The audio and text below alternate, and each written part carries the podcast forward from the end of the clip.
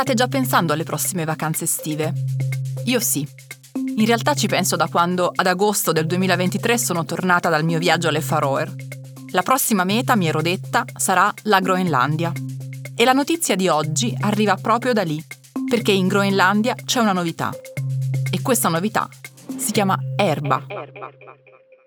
Detta così non sembrerebbe una grande notizia, ma in realtà lo è, anzi è un problema. Perché lì, in Groenlandia, di erba non ce ne dovrebbe essere per niente. In teoria dovrebbe esserci solo ghiaccio, a perdita d'occhio. E in effetti è così. Solo che il ghiaccio che c'è oggi è meno di quello che c'era prima e soprattutto meno di quello che secondo i glaciologi dovrebbe esserci.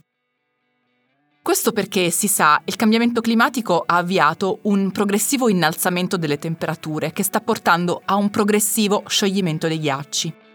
E lì dove una volta c'era ghiaccio, ora c'è altro. Terra brulla, sterpaglie, erba e paludi. E questa trasformazione non solo è effetto del cambiamento climatico, ma ne è anche causa in un sistema che appare sempre più abitato su se stesso. Sono Francesca Milano e questo è Coffee News, un podcast di Cora Media promosso da Allianz.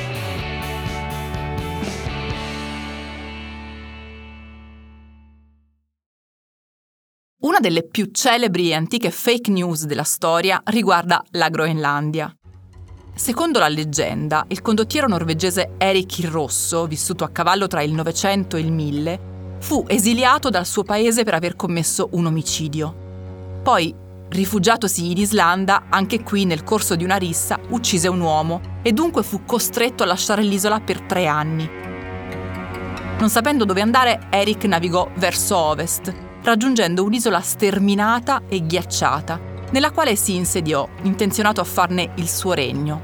Solo che per farne un regno servono persone. Così, finito il bando di tre anni, Eric tornò in Islanda e cercò uomini disposti a tornare su quell'isola con lui per colonizzarla. Per rendere la prospettiva attraente, omise il fatto che su quell'isola non c'era altro che ghiaccio al contrario, disse di aver trovato una terra florida e fertile, così tanto florida e fertile che l'aveva chiamata Groenlandia, terra verde. Ovviamente non era vero, e ovviamente al loro arrivo i marinai islandesi trovarono una terra tutt'altro che verde, anzi praticamente si trovarono di fronte a un mare di ghiaccio e di neve. Ma ormai c'erano e non potevano far altro che restarci. Anche il nome Groenlandia ormai c'era e non poteva far altro che restare, anche se di verde lì non c'era quasi niente, almeno fino ad oggi. Secondo le rilevazioni satellitari, la porzione di terreno groenlandese da cui sembra si sia ritirato il ghiaccio risulta essere di circa 30.000 km in meno di 40 anni, un'area pari a poco meno della somma di Lombardia e Lazio.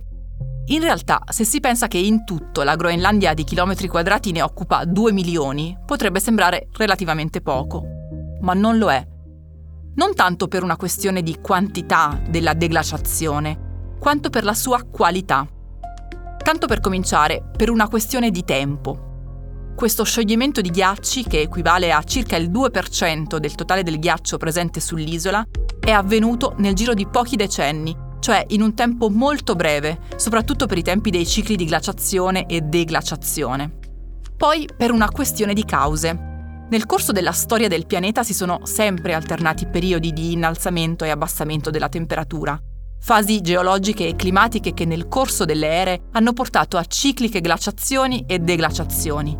Ma appunto si tratta di cicli, cicli che si stendono su secoli e addirittura millenni, e cicli che i glaciologi di oggi, grazie ai carotaggi e alle tecnologie di cui disponiamo, sono in grado di ricostruire e prevedere. Ebbene, proprio alla luce di questi studi, lo scioglimento dei ghiacci di questo periodo non era previsto. Non faceva e non fa parte del normale alternarsi dei cicli. Al contrario, è diretta conseguenza del cambiamento climatico innescato dalle attività industriali dell'ultimo secolo e mezzo. Infine, il fatto che in Groenlandia i ghiacci si siano ritirati e al loro posto stiano sorgendo aree verdi è una pessima notizia anche per gli effetti che tutto questo potrebbe avere nel lungo periodo. Infatti il ghiaccio è un sistema complesso che in pratica si protegge da solo. più ghiaccio c'è, meno le temperature saranno alte e più ghiaccio ci sarà. Ma se il ghiaccio inizia a diminuire, allora le temperature saliranno più del previsto e dunque più se ne scioglierà. Lo vediamo succedere ogni estate con i nostri ghiacciai alpini, sempre più striminziti. Non solo, ma il fatto che al posto di quei ghiacci compaiano rocce e aree verdi fa sì che le temperature si alzino. Questo perché le rocce incamerano calore e perché le aree verdi, specie le paludi, producono metano, cioè un gas il cui potere climalterante è più alto persino di quello della CO2. A tutto questo si aggiunge poi il fatto che, una volta sciolto, il ghiaccio finisce nel mare, il cui livello si alza. E cosa succede quando il livello del mare si alza? Succede che invade le coste. Magari in modo impercettibile, magari appena di qualche millimetro, però quei millimetri sono sufficienti in alcuni casi a che l'acqua salata penetri nel terreno, inaridendolo e rendendo impossibile la vegetazione e senza vegetazione le temperature salgono ancora. Quindi no, il fatto che dagli anni 80 ad oggi risulti essersi sciolto solo il 2% dei ghiacci groenlandesi non è poco, perché le conseguenze di questo scioglimento potrebbero essere enormi e irreparabili.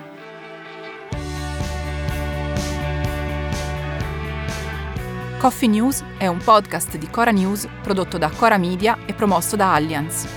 Condotto da Francesca Milano Guido Brera, Mario Calabresi, Simone Pieranni e Lorenzo Pregliasco. La cura editoriale è di Francesca Milano. In redazione Luciana Grosso. La supervisione del suono e della musica è di Luca Micheli. La post-produzione e il montaggio sono di Emanuele Moscatelli. La producer è Monica De Benedictis.